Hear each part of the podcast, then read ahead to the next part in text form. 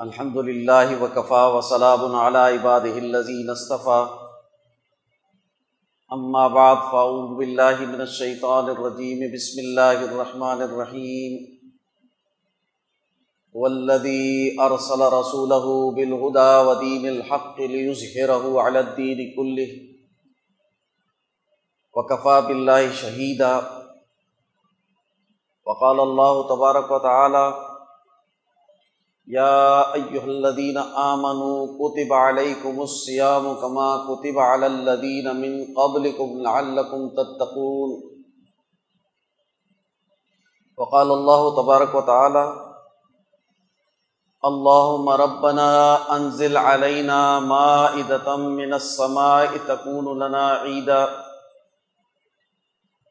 وقال النبی صلی اللہ علیہ وسلم لکل قوم عید و حاضہ عیدنا او کما قال علیہ صلاۃ والسلام۔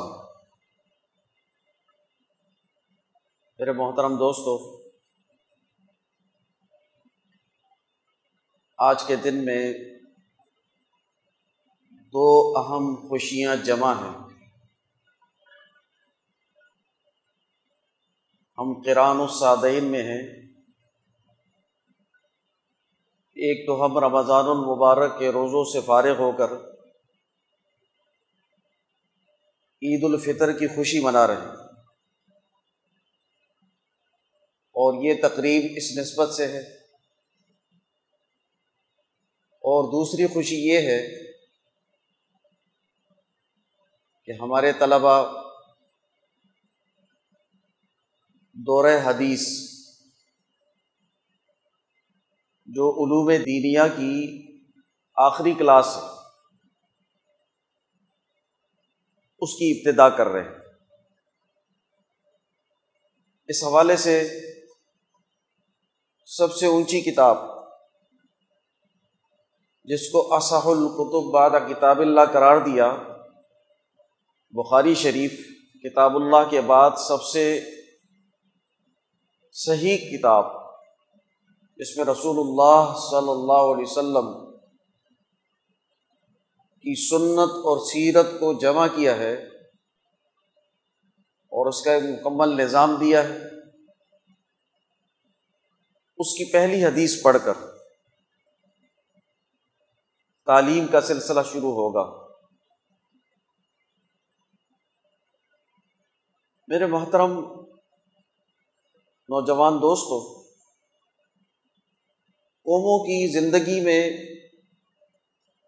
سب سے بڑی خوشی کا دن وہ عید کا دن ہوتا ہے۔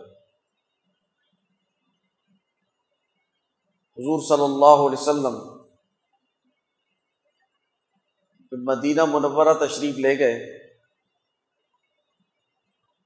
تو مدینہ کے لوگ یعنی یسرف کے لوگ، حضور صلی اللہ علیہ وسلم کے جانے سے پہلے اس کا نام یسرف تھا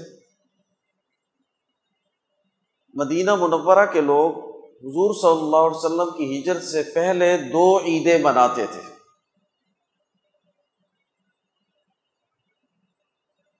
جب حضور صلی اللہ علیہ وسلم نے ہجرت فرمائی، تو آپ صلی اللہ علیہ وسلم نے فرمایا کہ ان دو تہواروں، دو عیدوں کے مقابلے میں میں تمہیں دو عیدیں دیتا ہوں۔ ایک عید الفطر اور دوسری عید عید الاضحیٰ۔ عید الاضحیٰ امام الناس حضرت ابراہیم علیہ السلام نے جو قربانیاں دی ہیں ان قربانیوں کی یاد میں منائی جاتی ہے۔ پہلے تاریخی انسان جس کا تسلسل سے ذکر موجود ہے، وہ حضرت ابراہیم علیہ السلام حضرت ابراہیم علیہ السلام نے پوری زندگی قربانیاں دی ہیں۔ ان کو آزمایا گیا۔ اور بہت بڑی بڑی قربانیاں لی گئی۔ آگ میں ڈالا جانا، ہجرت پر مجبور کرنا، گھر بار کو چھوڑنا، بڑھاپے کی اولاد کو بیاب و گیا علاقے میں چھوڑ دینا، بچہ تھوڑا سا بڑا ہو، میٹھی میٹھی باتیں کرنے لگے۔ اس کی محبت دل میں گھر کر جائے تو حکم ہوا کہ اس کو ذبح کر دو۔ حضرت اسماعیل علیہ السلام کو اللہ تعالیٰ نے اس کے نتیجے میں جو انہوں نے نمرود اور اس کے سسٹم سے برات کا اعلان کیا، اپنے مشن پر قائم رہے، قربانیاں دی۔ اگرچہ اس وقت قوم نے جٹلایا آپ پر ایمان لانے والے، یہ پوری جماعت، یہ پورا قافلہ، وہ چار لوگوں پر مشتمل ہے۔ ایک امام الناس حضرت ابراہیم علیہ السلام، دوسری آپ کی اہلیہ محترمہ، تیسری ان کی باندی چوتھے آپ کے بتیجے حضرت لوت علیہ السلام۔ اللہ تعالیٰ نے اس کے نتیجے میں دو بڑے انعامات، نبوت اور رسالت اور حکومت اور خلافت، یہ دونوں انعامات آپ کی اولاد میں رکھیں۔ قرآن مجید اس کو نعمت کے طور پر بیان کرتا ہے۔ کہ تم میں ملوک یعنی بادشاہ بھیجے اور انبیاء بھیجے۔ پہلی عید، ایک عید عید الاضحیٰ وہ اس مناسبت سے ہے۔ ان کی قربانیوں کو ہم یاد رکھتے ہیں۔ اور تاریخ میں اعلیٰ ترین ہستیوں کی قربانیوں کو یاد رکھنا، اس سے تعلق جوڑنا، نسبت قائم کرنا، اس کے مطابق عمل کرنا، یہ کامیابی کا زینہ ہے۔ دوسری عید عید الفطر ہے اور عید الفطر مسلمانوں کی عید ہے۔ مسلمانوں کا سب سے بڑا دن ہے۔ مسلمانوں کی تاریخ میں اس سے بڑا عظیم دن موجود نہیں ہے۔ اس لیے اس دن کو عید الفطر قرار دیا ہے۔ عید کا دن قوموں کی آزادی کا دن ہوتا ہے۔ استحکام کا دن ہوتا ہے۔ حضور صلی اللہ علیہ وسلم مدینہ منورہ میں تشریف لائے،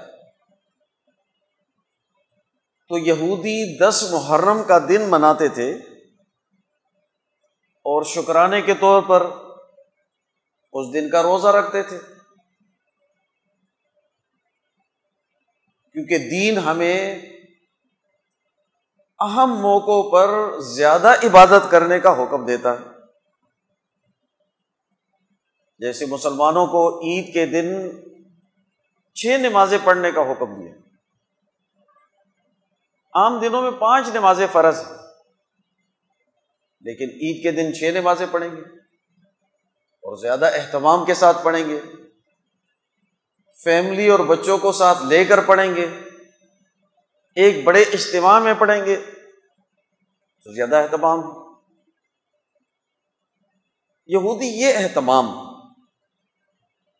روزے کی صورت میں کرتے تھے۔ حضور صلی اللہ علیہ وسلم نے پوچھا کہ یہ یہودی دس محرم کا روزہ کیوں رکھتے ہیں؟ بتایا گیا کہ دس محرم ان کا یوم آزادی ہے۔ دس محرم کے دن فرعون غرق ہوا تھا۔ اور بنی اسرائیل جو عرصہ دراز سے فرونی نظام کے غلام تھے، بدترین زندگی بسر کر رہے تھے، ان کو آزادی ملی۔ آزادی کا دن جشن اور تہوار کا دن ہوتا ہے۔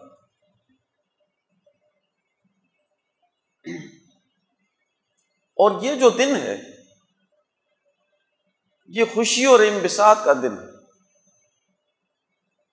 حضرت عیسیٰ علیہ السلام نے اس دن کو منانے کا طریقہ اچھا لباس پہن کر کھانے پینے، دسترخوان کی فراغی کے ساتھ کیا۔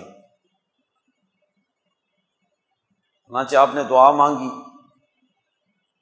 اللہ ربنا انزل علینا ما عیدتم من السماء تکون لنا عیدن اے ہمارے رب، ہم پر آسمان سے دسترخوان نازل فرما، تاکہ یہ دن ہمارے لیے عید کا دن۔ تو عید کا دن خوشی کا دن۔ کھانے پینے کا دن دسترخوان کھلا رکھنے کا دن ہے۔ مہمانداری کا دن ہے۔ سلا رحمی کا دن ہے۔ اجتماعیت کا دن ہے۔ لوگوں کی رنج سے دور کر کے آپس میں الفت اور محبت پیدا کرنے کا دن لیکن یہ دن اسلام میں کیوں منایا جاتا ہے؟ اس کا بنیادی سبب کیا ہے؟ عید الفطر میں کئی اسباب جمع ہیں۔ ایک سبب تو بہت بڑا سبب رمضان المبارک کے روزے ہیں۔ شاہر الرمضان الزی انزل فی القرآن۔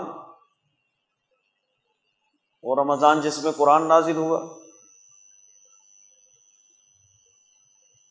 قرآن نے کہا کہ جو تم میں سے اس دن کو پائے، اس کے روزے رکھے۔ اور جب اس کی تکمیل ہو، تو اللہ کی بڑائی بیان کریں۔ عید منائیں، شکر ادا کریں۔ اور شکرانے کے طور پر فطرانہ ادا کرے اور نماز عید پڑھیں۔ رمضان المبارک کے روزے سن دو ہجری میں فرض ہوئے ہیں۔ اس سے پہلے روزے تھے۔ اور تمام امتوں پر روزے فرض رہے۔ حضرت الامام شاہ ولی اللہ دہلوی رحمۃ اللہ علیہ نے لکھا ہے کہ یہ جو ارکان اسلام ہیں، یہ شروع دن سے تمام امتوں پر فرض تھے۔ نماز، روزہ، زکوٰۃ اور حج۔ اس کی شکلوں میں کچھ فرق تھا، دنوں میں فرق تھا۔ لیکن بنیادی طور پر یہ عمل تمام لوگوں کے لیے فرض تھا۔ شاد باری تالا ہے۔ یا ایو الذین آمنو، کتب علیکم الصیام کما کتب علی الذین من قبلکم لعلکم تتقون۔ اے ایمان والو، تم پر روزے فرض کیے گئے ہیں۔ جیسے کہ ان لوگوں پر فرض کیے گئے تھے جو تم سے پہلے گزرے۔ ہیں تاکہ تم میں تقوا پیدا ہو۔ پہلے امتوں پر فرض تھے روزے۔ یہ ایسا تریاق ہے جو انسانی بدن میں گیارہ مہینوں میں اس کی بہیمیت اور حیوانیت کے نتیجے میں جو جراثیم،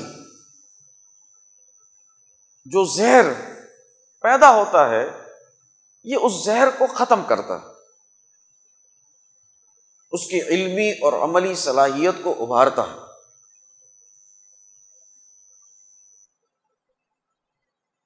حضرت الامام شاہ ولی اللہ دہلوی رحمۃ اللہ علیہ نے فرمایا کہ روزہ علمی استعداد بڑھاتا ہے اور عملی صلاحیت بڑھاتا ہے۔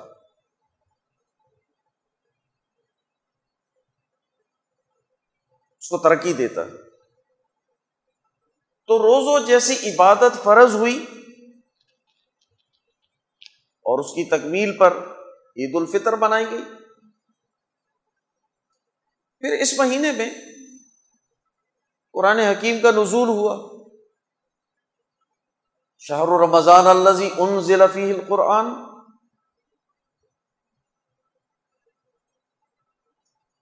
اس مہینے میں قرآن کا نزول لوہے محفوظ سے آسمان دنیا میں ہوا اور جس رات قرآن نازل ہوا، یہ رات للت القدر۔ انا انزل اللہ فی للت القدر۔ وما ادرا کما للت القدر۔ ہم نے اس قرآن کو للت القدر میں نازل کیا۔ تمہیں کیا معلوم کہ للت القدر کیا ہے؟ للت القدر خیر من الف شہر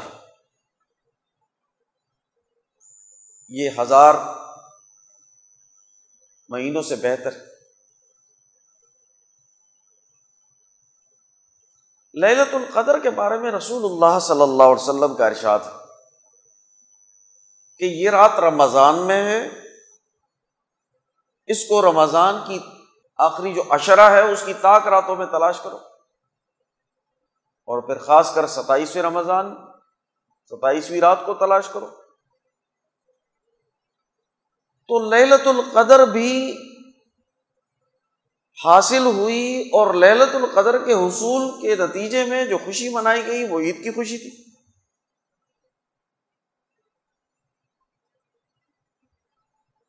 اسی موقع پر مسلمانوں کو کتال کی اجازت دی گئی، جنگ کی اجازت دی گئی۔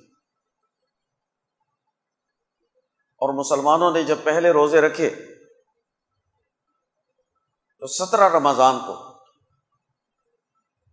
انہوں نے بدر کی جنگ لڑی۔ غزب بدر جو مسلمانوں کی پہلی بڑی جنگ اور سب سے بڑی فتح۔ جو مقام غزب بدر کو اسلام میں حاصل ہے اور جو مقام اصحاب بدرین کو صحابہ میں حاصل ہے، وہ کسی کو حاصل نہیں۔ غزب بدر رمضان المبارک کے روزوں کا نتیجہ تھا۔ مسلمانوں نے پہلے روزے رکھے تو ابھی پندرہ سولہ روزے ہی رکھے ہیں، لیکن ان کی ہمت جرت غلب دین کا جذبہ، شوق اور محبت وہ اتنا بڑا کہ جنگ کے لیے تیار ہو گئے۔ اور اپنے سے تین گنا بڑی طاقت کے خلاف جنگ لڑی اور فتح حاصل کی۔ یہ مسلمانوں کی بہت بڑی فتح تھی۔ مسلمانوں کے مد مقابل جو قوت تھی، وہ قریش مکہ کے مکہ کے سردار۔ جن کا حکمران ابو جہل تھا اور باقی اس کے سردار، اس کے دست و بازو تھے۔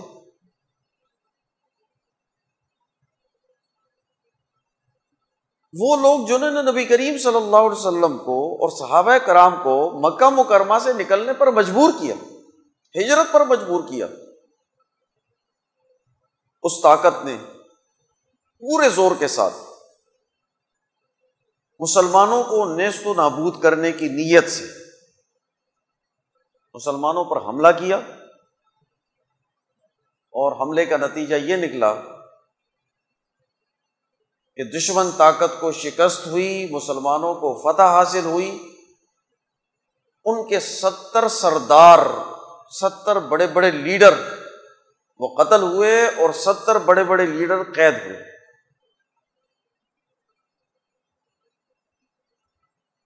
ستر سرداروں کا قتل ہونا یہ کوئی چھوٹی بات نہیں۔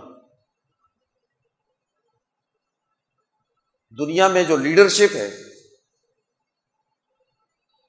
وہ بڑی مشکل سے پیدا ہوتی ہے اور لیڈر تھوڑے ہوتے ہیں۔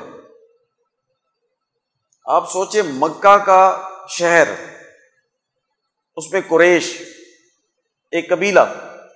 اور قریش قبیلے کے ستر سردار قتل ہوتے ہیں۔ باقی کیا بچتا ہے؟ یہ قریش کون تھے؟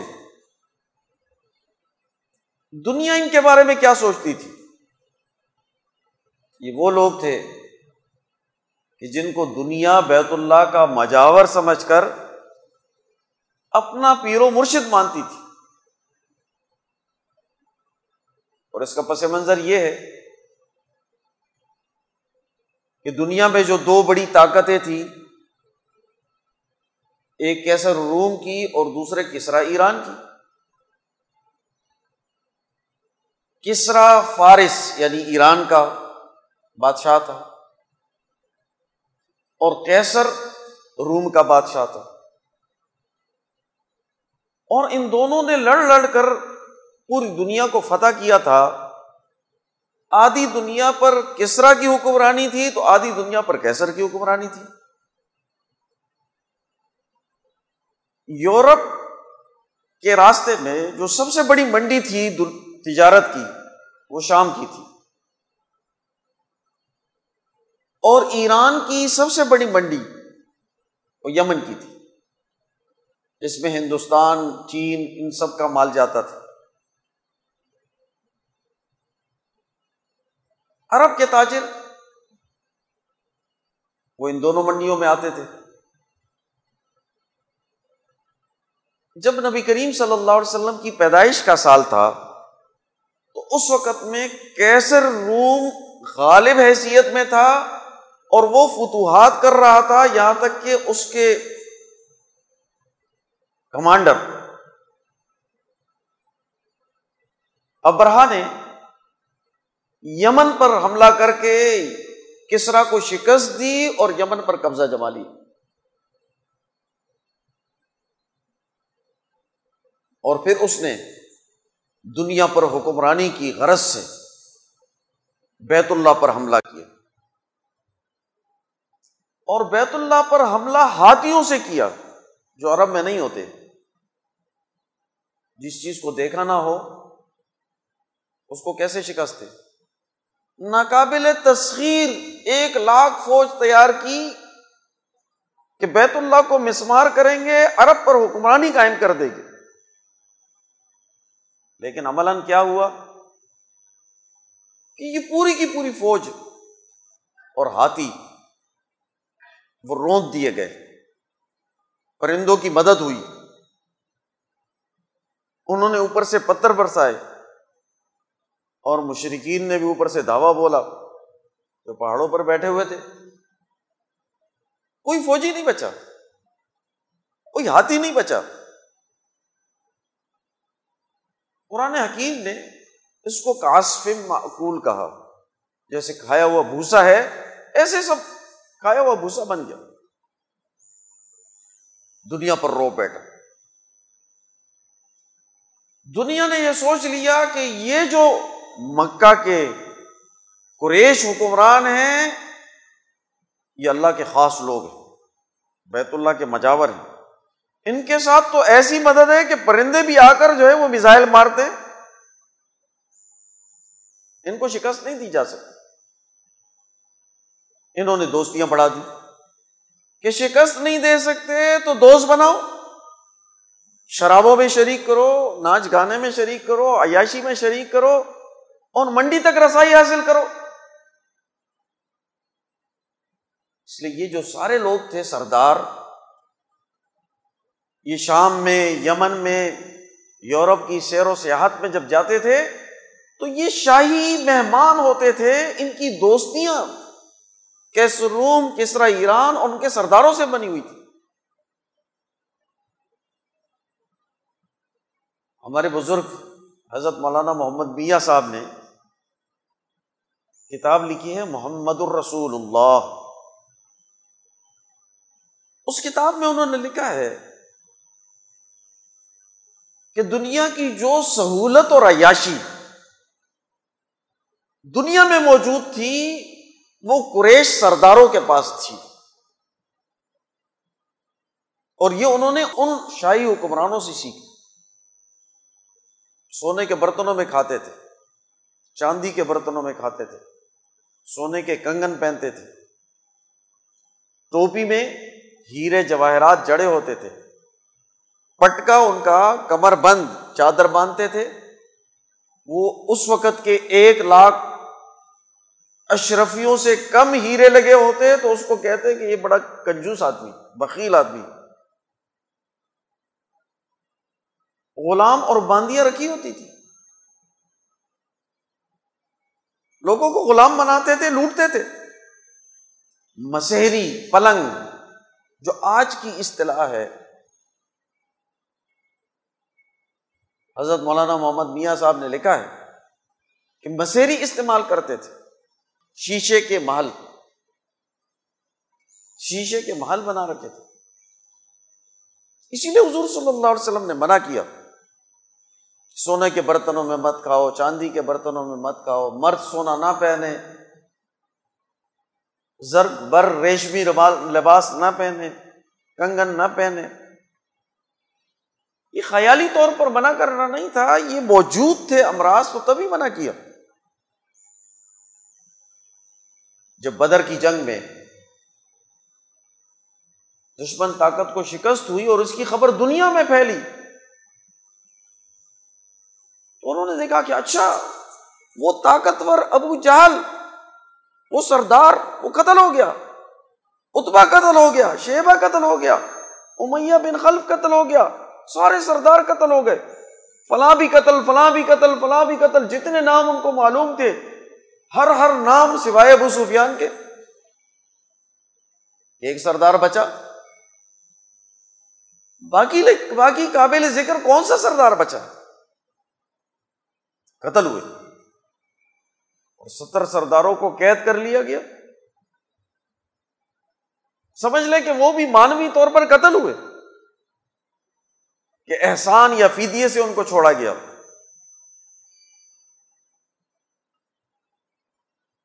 یہ جو فتح تھی، یہ مسلمانوں کی شاندار فتح تھی۔ جس نے مکہ کے سسٹم کی کمر توڑ دی۔ ایسی فتح نہ کبھی اس سے پہلے ہوئی، نہ اس کے بعد۔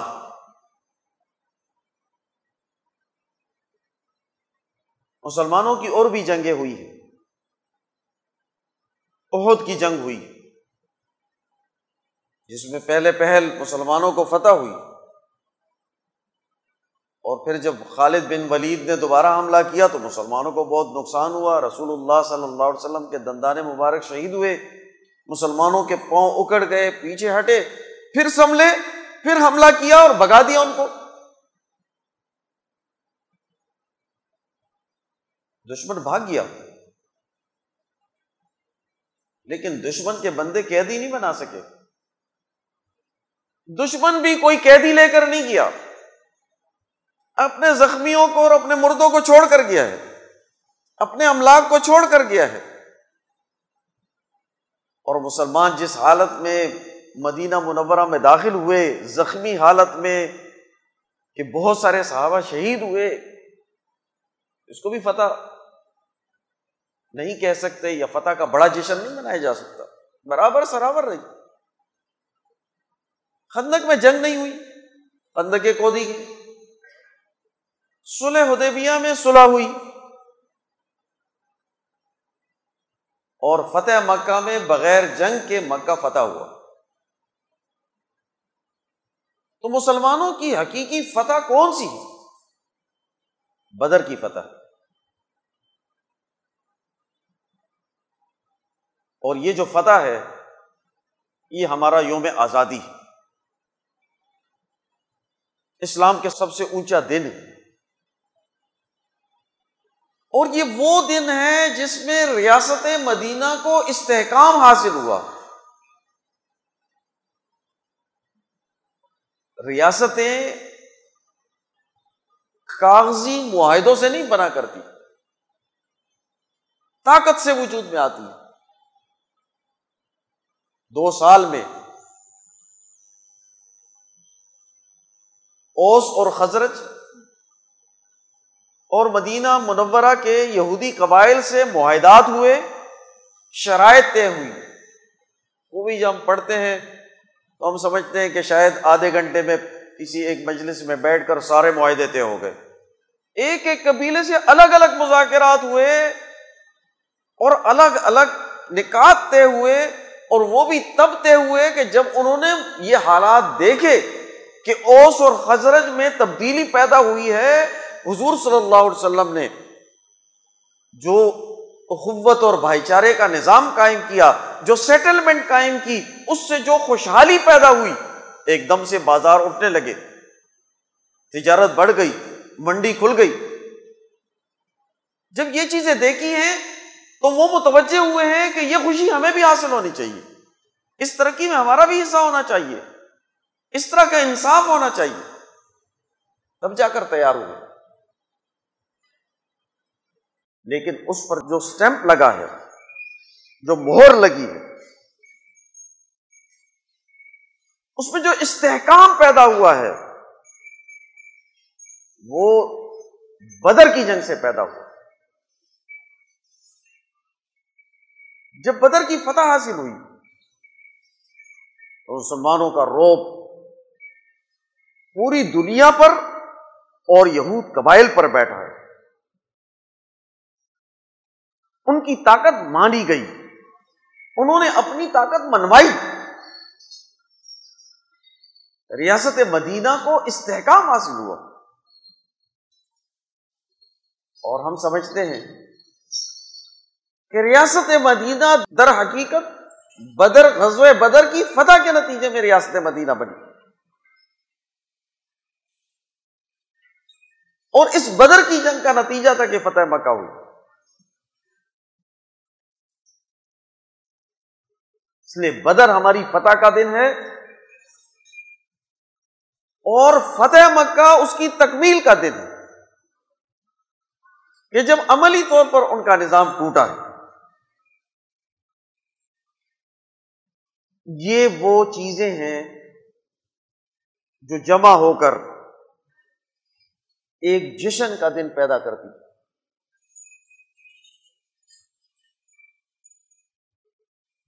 یہ وہ تمام امور ہیں جو جمع ہو کر ایک جشن کا دن پیدا کرتے عید کا دن پیدا کرتے ہیں۔ یہ ہماری عید الفطر ہے۔ آزادی کا دن ہے۔ خوشحالی کا دن ہے۔ اور جیسے میں نے عرض کیا کہ اسلام میں اس سے بڑا دن کوئی نہیں۔ یہ سب سے بڑا دن اور یہی دن ہم اس خوشی کی نسبت سے مناتے ہیں۔ یہ وہ موقع ہے کہ جب معاشی، سیاسی، عدالتی، تعلیمی فیصلے جو دو سال میں کیے گئے، مدینہ منورہ کو جو دو سال میں ڈیولپ کیا گیا، وہاں معاشی اور اجتماعی خوشحالی پیدا کی گئی اس کی سیاسی طاقت اور لوہا منوانے کا اور مضبوط ریاست قائم ہونے کا عمل وہ بدر کی جنگ کے ساتھ مکمل ہوا۔ اس لیے بدر کے موقع پر جب واپس آئے، آخری آخری روزے تھے۔ اور چونکہ حضرت عیسیٰ علیہ السلام نے جو بنیاد رکھی، قرآن نے اس کو نقل کیا اللہ ربنا انزل علینا ما من السماء تکون لنا عیدن آسمان سے دسترخوان نازل فرماتا کہ وہ ہمارے لیے عید کا دن ہو. تو عید کا دن کھانے پینے اور خوشی کا دن ہے. اور رمضان کے روزے اس جشن منانے میں رکاوٹ ہیں، اس لیے انتظار کر کے یکم شاوال کو عید منائی گئی۔ جشن منایا گیا۔ یوم آزادی منائی گئی۔ خوشی کا عظیم دن منایا گیا۔ در حقیقت خوشی اور آزادی کا یہ دن عید ہے۔ اور جب ہم عید کا دن مناتے ہیں، تو یہ تمام پس منظر اس میں جمع ہوتا ہے۔ اور یہی نیا بلبلا نیا جذبہ پیدا کرتا ہے۔ قوموں کی زندگی میں آزادی سے بڑا دن نہیں ہوتا۔ اس لیے غلام کو غلام رہ کر مسرت اور خوشی نہیں منا سکتی، معاشی خوشحالی نہیں پیدا کر سکتی، سیاسی امن نہیں قائم کر سکتے، انسانیت کو عدل نہیں دے سکتی۔ اپنی خارجہ پالیسی نہیں بنا سکتی مسرت اور خوشی تو آزادی میں منائی جاتی ہے۔ امام انقلاب مولانا عبید اللہ سندھی فرماتے ہیں کہ انسان کا لفظ ایک آزاد فرد یا قوم پر بولا جا سکتا ہے، ایک غلام کے لیے یہ لفظ مکمل طور پر اس کی ڈیفینیشن کو بیان نہیں کرتا۔ غلام قوم مکمل انسان نہیں، غلام، آدھے انسان ہیں۔ اس لیے اسلام نے بھی غلاموں کے لیے آدھے حقوق رکھے۔ آزادی ہر قوم کا حق، اور آزادی کے نتیجے میں اپنے فیصلے کرنا، اپنے وسائل پر اپنا اختیار رکھنا، معاشی خوشحالی پیدا کرنا، اپنی قوم کو ترقی دینا، سربلند کرنا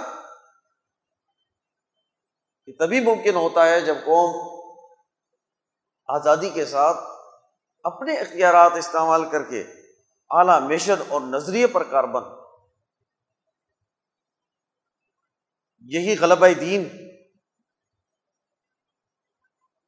آج عید کا دن جو ہم منا رہے ہیں، آپ سب دوستوں کو عید کی خوشیاں مبارک ہوں اور اللہ تعالیٰ ہمیں عید اسی جذبے سے اسی اعلیٰ نظریے کے ساتھ، اسی نصب العین کے ساتھ بسر کر کے بدر کی فتوحات اور غلب دین کو زندہ کرنے کے لیے منانے کی توفیق عطا فرمائے۔ عما علینہ البلاغ۔